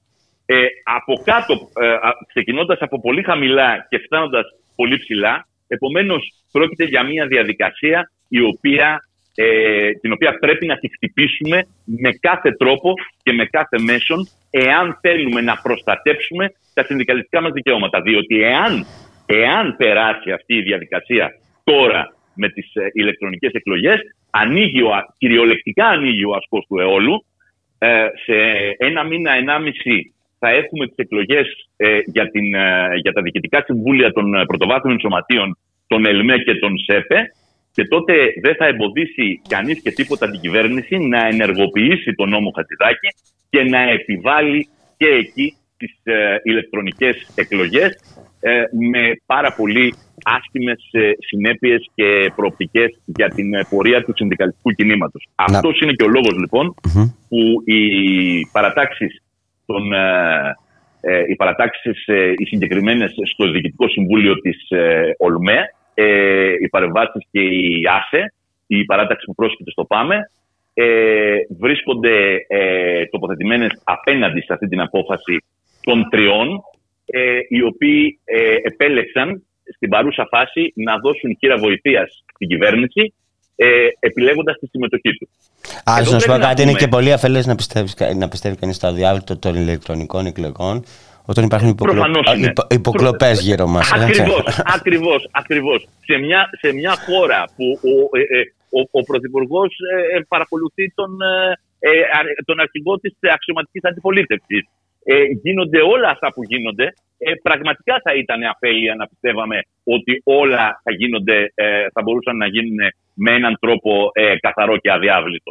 Έτσι λοιπόν, στο Διοικητικό Συμβούλιο της ΟΛΜΕ πριν από 10 μέρες ε, θα πρέπει να, γνωρίζει, να γνωρίζουν όλοι οι συνάδελφοι και να το και να κλείσουμε με αυτό, Άκη. Και να ναι, κλείσουμε ναι, ναι, αυτό. ναι, ναι, κλείνω και κλείνω ότι στο Διοικητικό Συμβούλιο της ΟΛΜΕ ενώ δημιουργήθηκε πλειοψηφία υπέρ της αποχής ε, όλες οι παρατάξεις πλην της ε, κυβερνητικής παράταξης ε, έδειξαν διάθεση να μπουν, σε μια, να μπουν στη λογική της αποχής.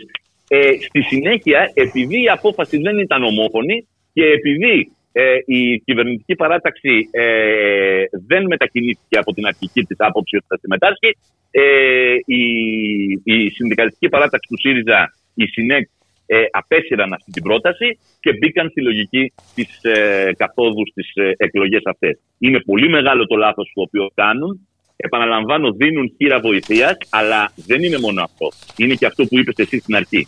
Είναι ότι το περασμένο Σαββατοκύριακο, ακριβώς επειδή 37 ΕΛΜΕ έχουν πάρει απόφαση ε, κατά της ε, συμμετοχής και υπέρ της αποχής, και επειδή υπήρχε κίνδυνος στην ε, συνέλευση Προέδρων να βγει μια απόφαση η οποία θα ήταν διαφορετική από αυτήν του Διοικητικού Συμβουλίου. Η συνέλευση Προέδρων είναι ε, αποφασιστικό όργανο ανώτερο του Διοικητικού Συμβουλίου. Γι' αυτό με τρόπο πραξικοπηματικό ανέβαλαν αυτή την ε, συνέλευση Προέδρων, δίθεν γιατί δεν έβρισκαν αίθουσα. Εμείς βρήκαμε ε, για τις 28 ΕΛΜΕ μέσα σε μισή ώρα σχολείο και αίθουσα. Καλά, είναι αστείο τώρα ε, αυτό, δεν βρίσκεις αίθουσα. Ε, ναι, ναι, προκειμένου, προκειμένου ακριβώ. Ε, ε, μπαίνει λοιπόν μπαίνει ζήτημα μεθοδεύσεων, μπαίνει ζήτημα λειτουργίας της Ομοσπονδίας, μπαίνει ζήτημα λειτουργίας του συνδικαλισμού. Είναι θέμα δημοκρατίας, είναι θέμα αξιοπρέπειας να μείνουμε μακριά ε, από αυτές τις εκλογές το Σάββατο στις 5 Νοέμβρη.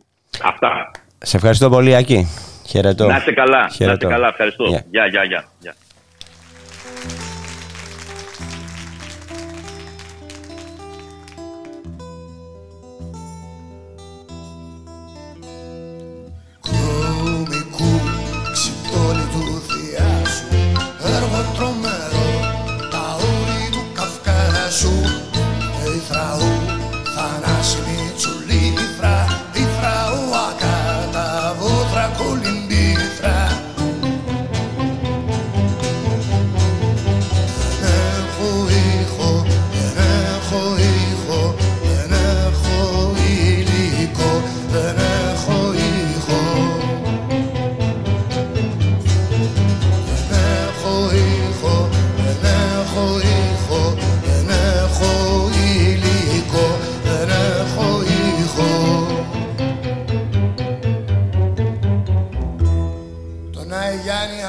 Ψάλι.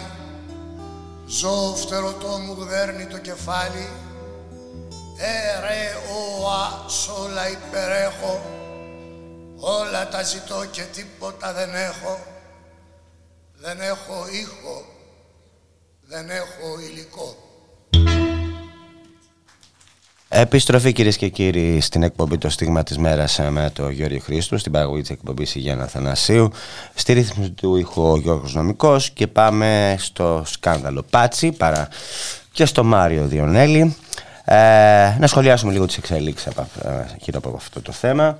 Ε, Μάριε, γεια σου. Είναι στην άλλη άκρη Γεια σου, Γιώργο. Λοιπόν, ε, έχεις γράψει ένα άρθρο με τον τίτλο «Μήπως ο κύριος Σάλας έχει κάτι να πει». Ε, και μου τράβηξε το ενδιαφέρον ο τίτλος. Σάλα ναι. είδα, Πάτσι είδα, Κρήτη είδα, λέω κάτι γίνεται εκεί πέρα. Που δεν ξέρουμε, έχουμε χαμπάρι λοιπόν, ακόμη. Υπάρχει, ναι, ναι, υπάρχει μια σχέση. Δεν είναι Κρήτη, δεν είναι κάποια φοβερή αποκάλυψη. Το ερώτημά μου είναι υπαρκτό, έτσι ακριβώς όπως είναι διατυπωμένο. Αν ο κύριος Σάλας αισθάνεται την ανάγκη για όλα αυτά που αποκαλύπτονται για τον κύριο Πάτσι, διότι οι δύο άνθρωποι αυτοί φαίνεται ότι έχουν μια σχέση συνεταίρου, παύλα, συνεργάτη, τουλάχιστον. Διότι ε, εμείς εδώ στην Κρήτη τον κύριο Σάλα τον βρίσκουμε εκτός πέρα από το ότι η καταγωγή του είναι από το Ηράκλειο, πέρα από το ότι έχει μια ιστορία για τον τόπο εδώ. Σου θυμίζω ότι ο κύριος Σάλας είναι από τους ανθρώπους ε, που συνελήφθησαν φοιτητή, μαθητήσεων 17 χρονών στην πρώτη δικτατορική διαδήλωση που έγινε στην Ελλάδα που ήταν στο Ηράκλειο. Και αυτό είναι ένα από τα παράσημα του κ. Ζάλα και δεν είναι ψέμα. Είναι από τους ανθρώπους που είχε καλέσει ο ίδιος ο Ανδρέας Παπανδρέου στην ιστορική διακήρυξη της 3η του Σεπτέμβρη και είναι πίσω τους εκείνες τις ιστορικές φωτογραφίες. Θέλω να πω, έχει μια ιστορία ο κύριος Μιχάλης Σάλας για τον τόπο, όχι μόνο λόγω της καταγωγής του. Ωστόσο επιχειρηματικά τον βρίσκουμε τα τελευταία χρόνια και αφού έχει φύγει από πρόεδρος, έχει παραιτηθεί από πρόεδρος της Τράπεζας Πυραιός, τον βρίσκουμε τα τελευταία χρόνια με την εταιρεία Λίκτος, την επενδυτική, η οποία συμμετέχει στην αύξηση του μετοχικού κεφαλαίου της Παγκρίτιας Τράπεζας ε, και στην ουσία είναι ο άνθρωπος που κάνει κουμάντο στην Παγκρίτια Τράπεζα. Μια ιστορική τράπεζα από τις συνεταιριστικές, τις τοπικές σε όλη την Ελλάδα. Θα έλεγα η Παγκρίτια ότι είναι η πιο δυνατή, η πιο μεγάλη ε, τράπεζα στον συγκεκριμένο χώρο. Ε, η αποκάλυψη του σκανδάλου Πάτσι και όσα λέει ο ίδιος ο κύριος Πάτσης είναι αποκαλυπτικά για τη σχέση των δύο αυτών ανδρών.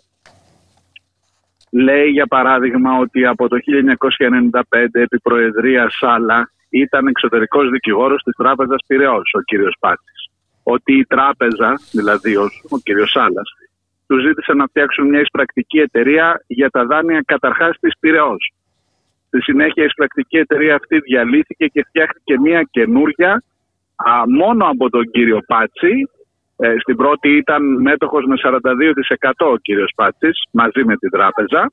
Η δεύτερη ήταν μόνο του κύριου Πάτσι και ε, η οποία είναι αυτή που αγόρασε με αυτά τα περίφημα 4,3 εκατομμύρια τα δάνεια 62,7 εκατομμυρίων από την Τράπεζα Πυραιός ε, και τα 4,3 τα είχε δανειστεί από κάπου, δεν μας λέει από πού. Λες τώρα για την Οι εταιρεία κακές Πλάτων, γλώσσες- έτσι. Για την εταιρεία Ναι, την εταιρεία Πλάτων. Πλάτων. Πλάτων, λες. Ναι. Ναι, Οι κακές γλώσσες λένε ότι τα είχε δανειστεί από την ίδια την τράπεζα και ότι ήταν μια εσωτερική διαδικασία. Και ότι αυτό είναι ένα από τα κομμάτια του ρεπορτάζ που έχει κάνει και ο Θανάσης Κουκάκης, άσχετα αν σήμερα δεν συνδέει ευθέως το θέμα πάτη με την παρακολούθησή του, ότι η υπόθεση Σάλα και οι διαδικασίες που ακολουθήθηκαν στην Τράπεζα Πυραιός είναι ένα κομμάτι, ένα ρεπορτάζ που έχει γίνει και από το Reuters, σου θυμίζω, που θαύτηκε στα ελληνικά μέσα ενημέρωσης ε, λόγω του ότι τότε η Τράπεζα Πυραιός έδινε αφιδός διαφήμιση. Εν πάση περιπτώσει, ο κύριος Πάτσης με τον κύριο Σάλα είναι ε, σε μια σχέση συνεργασίας, σε μια συνεταιρική σχέση μεταξύ τους. Ακόμα περισσότερο πάλι ο κύριος Πάτσης στην ανακοίνωσή του περί των συκοπαντιών του ΣΥΡΙΖΑ, αυτή που είπε ότι τον συμβούλεψε ο κύριος Οικονόμου για το πώς να τη συντάξει και να τη βγάλει, λέει ότι και σε επόμενη φάση, όταν πια ο κύριος Σάλας έχει φύγει από την Τράπεζα Πυραιός και έχει δημιουργήσει την Λίκτος που καταλήγει όπως σου είπα να αγοράζει την Παγκρίτια Τράπεζα ε, λέει ότι με ένα εκατομμύριο ευρώ που δανείστηκε ε, ε, υπάρχει, αυτό υπάρχει σε δημοσίευμα των νέων σε ρεπορτάζ της εφημερίδας Τα Νέα συμμετείχε με ένα εκατομμύριο ευρώ στην εταιρεία Λίκτος του κυρίου Σάλα. Άρα εμέσως ο κύριος Πάτσης είναι και μέτοχος στην Παγκρίτια Τράπεζα εδώ στο Ηράκλειο.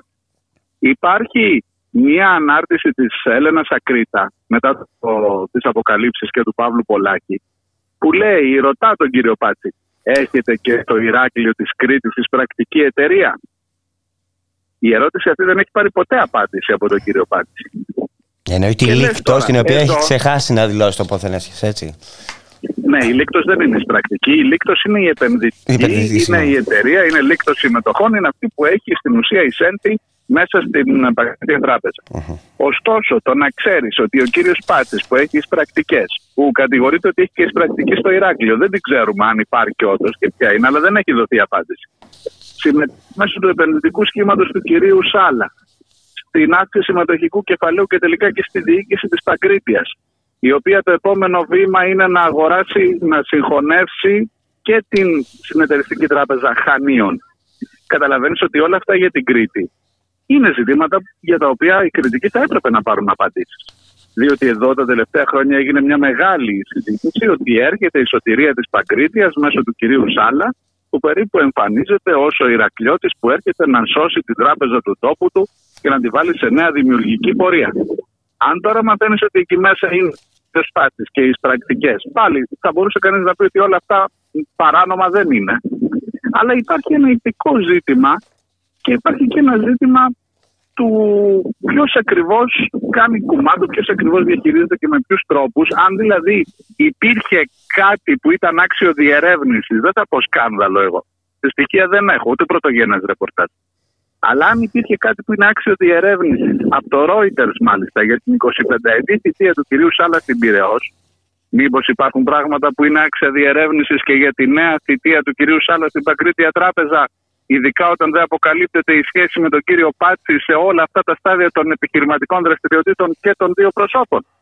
Αυτές είναι οι ερωτήσεις που με κάνουν να τις συγχωνεύω σε μια ερώτηση, μήπως ο κύριος Σάλλας θα είχε να απαντήσει κάτι στους κριτικούς, στους συντοπίτες του για αυτά τα ζητήματα. Και με αυτή την οπτική έχει γραφτεί το συγκεκριμένο άρθρο που σου περιέγραψα. Σε ευχαριστώ πάρα πολύ. Να το διαβάσετε κυρίες και κύριοι. Είναι στο Κρέτα News, έτσι. Μα... Κρέτα News, κρέτανιούς.gr έδωσε το τοπικό site. Είναι, δια... είναι διαφωτιστικό, διαφωτιστικό.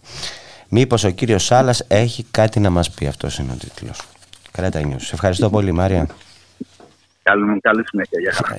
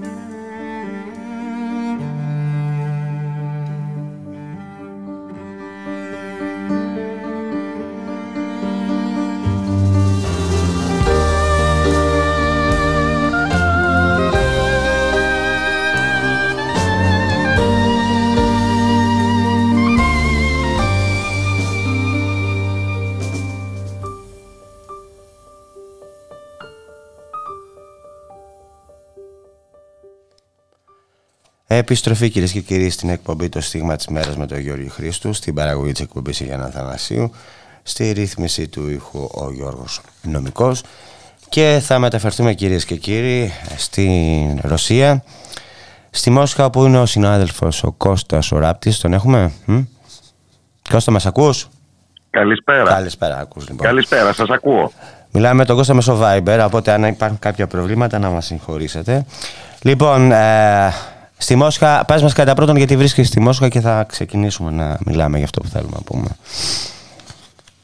Ελπίζω ότι θα ξεπεράσουμε τις τεχνικές δυσκολίες. Ναι. Βρίσκομαι από προχτές στην ε, ρωσική πρωτεύουσα μετά από πρόσκληση του τέταρτου Διεθνούς Συνεδρίου Θρησκεία και Ειρήνη που διοργανώνει η, η μη κυβερνητική οργάνωση Χριστιανσκή Μύρ ε, την οποία την γνωρίζουμε από την ειδησιογραφία αφού αυτή χρηματοδότησε την ε, ανέγευση του Ορθόδοξου Χριστιανικού Ναού στη Χάμα της Συρίας, στα γένεια του οποίου εκδηλώθηκε ε, τρομοκρατική επίθεση με ντρόν, αν θυμάστε, με ένα νεκρό και 7 τραυματίες.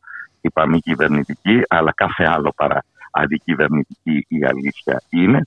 Ε, απηχεί το λίγο πολύ κυρίαρχο ρεύμα ε, σκέψης εδώ στην ε, Ρωσία αυτή ε, η διοργάνωση που πάντως έχει το ιδιαίτερο ενδιαφέρον της ότι είναι αρκούντος διεθνής και συνομιλεί βεβαίως με όλες τις ε, θρησκείες που αναγνωρίζονται στη Ρωσική Ομοσπονδία, δηλαδή και το Ισλάμ, τον Ιουδαϊσμό και τον Βουδισμό.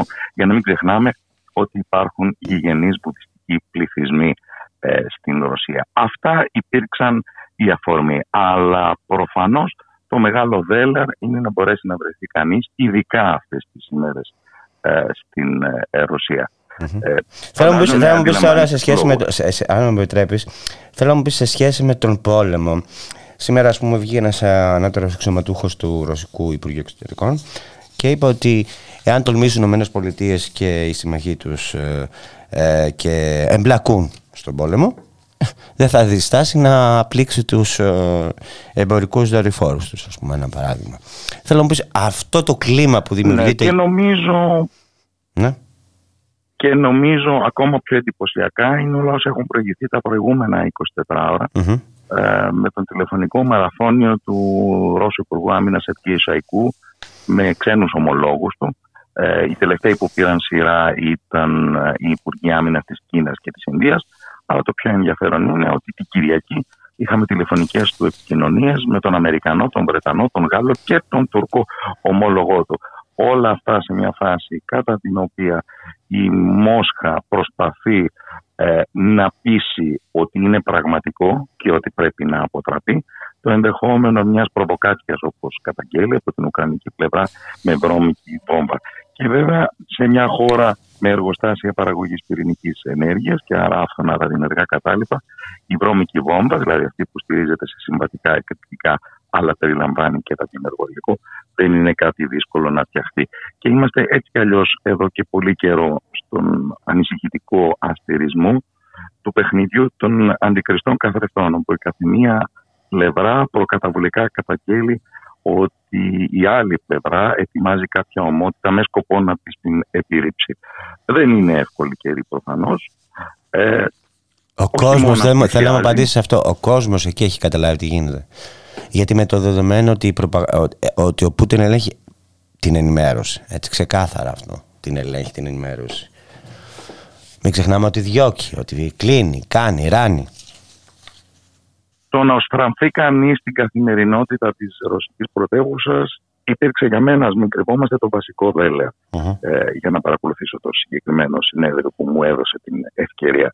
Και βέβαια οι εκτυπώσεις του ξένου επισκέπτη, και μάλιστα το επισκέπτη των λίγων ημερών, είναι εξαιρετικά αποσπασματικές για να οδηγήσουν σε ασφαλή συμπεράσματα. Ωστόσο, επειδή έχω και πρόσφατη την σύγκριση από την αντίστοιχη διοργάνωση πέρυσι τέτοιο καιρό, πριν ξεσπάσει ο πόλεμος, πριν έρθουν οι κυρώσεις, προσωπικά εντυπωσιάζομαι από το πόσο αδιατάρακτη μοιάζει να είναι η ζωή των Μοσχοβητών από το οτιδήποτε συμβαίνει στην Ουκρανία. Η Μόσχα εξακολουθεί πάντα να είναι η αιστεία ενός ανθυρού καπιταλισμού. Ε, επίσης είναι μια πόλη που διακηρύσει το ότι βρίσκεται σε ακμή και είναι απαστράπτουσα και είναι πολύ φροντισμένη και από την ε, άποψη των υποδομών. Το κόστος, αν θέλετε τώρα να αστιευτούμε λίγο, αλλά δεν πρόκειται ακριβώς για αστείο, το κόστος μέχρι στιγμής δείχνει να το πληρώνει όποιος είναι δυτικός επισκέπτης ή όποιος ανήκει σε εκείνη την κατηγορία των Ρώσων που έχει επαφές και συναλλαγές με τη Δύση γιατί βέβαια από πέρσι μέχρι φέτος κάποια πράγματα έχουν αλλάξει δραματικά ε, αρχής γενομένες από τις ε, αεροπορικές Είναι μια οδύσσια το να βρεθείς πια στην Μόσχα, προφανώς μέσω μη κάποιου τρίτου μη ευρωενωσιακού αεροδρομίου, της Κωνσταντινούπολης ή του Βελιγραδίου ή του Ερεπάν κτλ. Ε, το αεροπλάνο που με μετέφερε εμένα ε, έκανε μια διαδρομή ε, εξαιρετικά ενδιαφέρουσα πάνω από την Κασπία θάλασσα για να εξασφαλίσει ένα αέριο χώρο, αφού ακόμα και της νότιας Ρωσίας ο εναέριος χώρος είναι αυτή τη στιγμή κλειστός στις πολιτικές πτήσεις, ως ευρισκόμενος πολύ κοντά στην Ουκρανία. Επίσης σημαντική διαφορά ορατή από τον επισκέπτη είναι η ενδυνάμωση του ρουβλίου, ε, η αποκοπή από το διεθνές σύστημα ε, χρηματοπιστωτικών συναλλαγών. Δεν είναι πια ο επισκέπτης σε κατάσταση να χρησιμοποιεί την τραπεζική του ε, κάρτα σε καμία περίπτωση. Και βεβαίως η αδυναμία πρόσβασης στα οικεία στη Δύση μέσα κοινωνικής δικτύωσης. Twitter, Facebook και ούτω καθεξής δεν είναι προσβάσιμα προφανώς χωρίς VPN. Ε, αυτά είναι. Ε, αυτά είπαμε ελεγχόμενα. Ξέρετε, θέλω κάτι, είσαι χρόνια σε αυτό το ρεπορτάζ. Είσαι χρόνια σε αυτό το ρεπορτάζ, ενώ το διεθνές κτλ. Ε, διαβάζεις, έχει παρακολουθήσει. Θέλω να μου πεις, ε, εάν υπάρχει, ε, αν ο πόλεμος ε, μεταξύ Ουκρανίας και Ρωσίας ε, προσφέρει κάποια κωδικά διδάγματα προς όλους εμάς. Κωδικά διδάγματα προς όλους εμάς. Αυτό τώρα είναι μια πολύ μεγάλη ε, συζήτηση. Προφανώς υπάρχει κάτι το οποίο αντικειμενικά αλλάζει σε παγκόσμια κλίμακα και αυτό είναι ο συσχετισμός ανάμεσα σε μια Δύση που ήταν μαθημένη στην αντιαμπεζίδη πρωτοκαθεδρίας και την ανάδυση των ε, ανταγωνιστών. Ε, από εκεί και πέρα ε, νομίζω ότι η Δύση κάνει την επιλογή, αν είναι επιλογή, να απορροφάται από το ίδιο της το αφήγημα. Με αυτή την έννοια δεν νομίζω ότι έχει επαρκή επίγνωση των αδυναμιών της και των προτεραιμάτων των αντιπάλων της. Βέβαια, τώρα στο επίπεδο της ε, καθημερινότητας της ε, ρώσικης πρωτεύουσας, όλα αυτά δεν ξέρω τι ακριβώς ε, σημαίνουν. Επιμένω στο γεγονός ότι η πόλη δείχνει ακμάζουσα και απαστράτουσα. Ε, επιμένω στο γεγονός ότι οι φύνοντες προσπαθούν να εμπνεύσουν μια αίσθηση συνεχιζόμενης κανονικότητας, αλλά ταυτοχρόνως και ήταν η μεγάλη αντίφασή τους να πείσουν για την ανάγκη μιας υπαρξιακής ε, συστράτευσης σε έναν αγώνα κατά της φύσης. Έχω εξαιρετικά μεγάλες αμφιβολίες για το κατά πόσον η μοσχοβήτικη νεολαία που μπορεί να επικρίσει ένας επισκέπτης πείθεται από αυτό το αφήγημα. Ούτως ή άλλως θα πρέπει κανείς να κρατάει την επιφύλαξη ότι η Μόσχα και δευτερευόντως η πρωτεύουσα Πετρούπολη που έχουν την ε, μεγάλη διεθνή ορατότητα δεν αντιπροσωπεύουν το σύνολο της Ρωσίας. Δεν είναι το ίδιο πράγμα με την βαθιά Ρωσία που αποτελεί και το θεμέλιο της ε, εξουσίας του Πούτιν. Ακολουθεί δικούς της ε, ρυθμούς που θα ήταν παραπλανητικό να τους θεωρήσουμε γενικευτικά ότι αντιπροσωπεύουν τη συνολική στάση του πληθυσμού και τη συνολική δυναμική της χώρας. Τώρα υπάρχει μια ορισμένη δηλαδή, μάχη, το πούμε έτσι, για την καρδιά των μεσοστρωματων και προσπαθεί με διάφορες τεχνικές το Κρεμλίνο να τα οικειοποιηθεί. Νομίζω είναι η πιο σημαντική μάχη στο εσωτερικό της. Αυτό, αυτό, αυτό ακριβώς θέλω να σε ρωτήσω. Ότι χρησιμοποιεί τακτικές και μέσα ε, με τρόπο τέτοιο ώστε να λειτουργεί και ο χρόνος υπέρ, υπέρ του Πούτιν και να υπάρχει αυτή η εικόνα που, που λες εσύ μέσα στη Μόσχα. Σαν να είναι ο πόλεμος κάπου αλλού και μακριά. Είναι μεγάλη και βαριά κληρονομιά πολιτικής απάθειας στη χώρα. Ακόμα και η διάχυτη ε, κρίνια και αμφισβήτηση της εξουσίας, το οποίο επίσης αποτελεί ένα πάγιο, πολύ ρωσικό χαρακτηριστικό, δεν ε, μεταφράζεται αυτονόητα σε μια πολιτική δράση από την οποία μπορούν να παραχθούν εξελίξεις. Μάλιστα. Λοιπόν, σε ευχαριστώ πάρα πολύ. Να σε, αποδεσ... να σε αποδεσμεύσω. Σε ευχαριστώ πάρα πραγματικά πολύ. Σε ευχαριστώ. Σε χαιρετώ. Σε χαιρετώ. Γεια χαρά. Yeah.